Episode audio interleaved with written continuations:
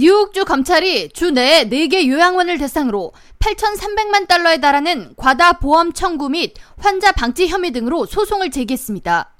레티샤 제임스 검찰총장은 28일 퀸즈 홀리스우드 요양원과 화이트 플레인즈 소재 마티네스 센터 요양원, 더 브롱스의 베스 에이브라함 요양원, 버팔로 지역의 센터 요양원 등 4개의 요양원은 지난 2013년부터 환자를 제대로 돌보지 않은 채 보험 청구액을 233%나 과다 청구하는 등 총 8,300만 달러에 달하는 뉴욕 주민의 세금을 부당하게 챙겼다고 밝히며 요양원 운영자들은 환자에 대한 책임을 다하지 않을 경우 법의 심판을 받는다는 것을 기억하길 바란다고 전했습니다. This is a notice to all nursing home operators and owners to get their house, their nursing homes in order.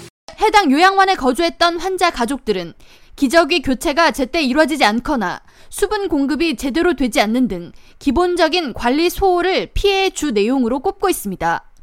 또한 환자에게 의료 처치가 필요한 폐혈증 등의 질환을 방치한 채 제때 병원으로 이송이 되지 않아 사망에 이르게 한 경우도 있습니다.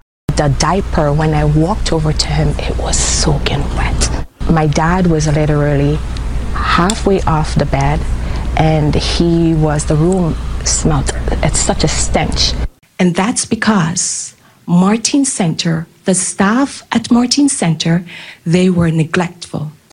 제임스 검찰총장은 요양원들의 불성실한 환자 케어 등을 감찰하는 뉴욕주 관련 법안 마련을 위해 주 의원들 및 주지사 등과 논의를 이어가겠다고 밝혔습니다. We'll be having conversations uh, with members of the state legislature as well as the speaker. 뉴욕주에서 영리를 목적으로 운영되는 요양원의 운영비와 인건비 비리 문제는 이번에 소송에 연루된 4개의 요양원 외에도 팬데믹 이후 지속적으로 불거지고 있습니다.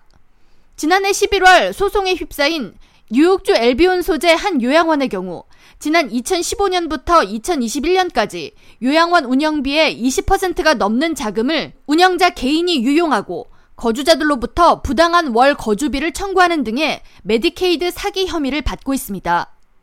플러싱을 지역구로 둔 론킴 뉴욕주 하원의원 사무실이 공개한 자료에 따르면 사모펀드가 인수한 영리 목적의 요양원 거주 어르신들은 비영리 요양원 거주자에 비해 갑작스러운 응급실 방문 비율이 11.1%가 높으며 예방이 가능하지만 제대로 관리가 되지 않아 입원에 이르는 비율이 8.7%가 높은 것으로 나타났습니다.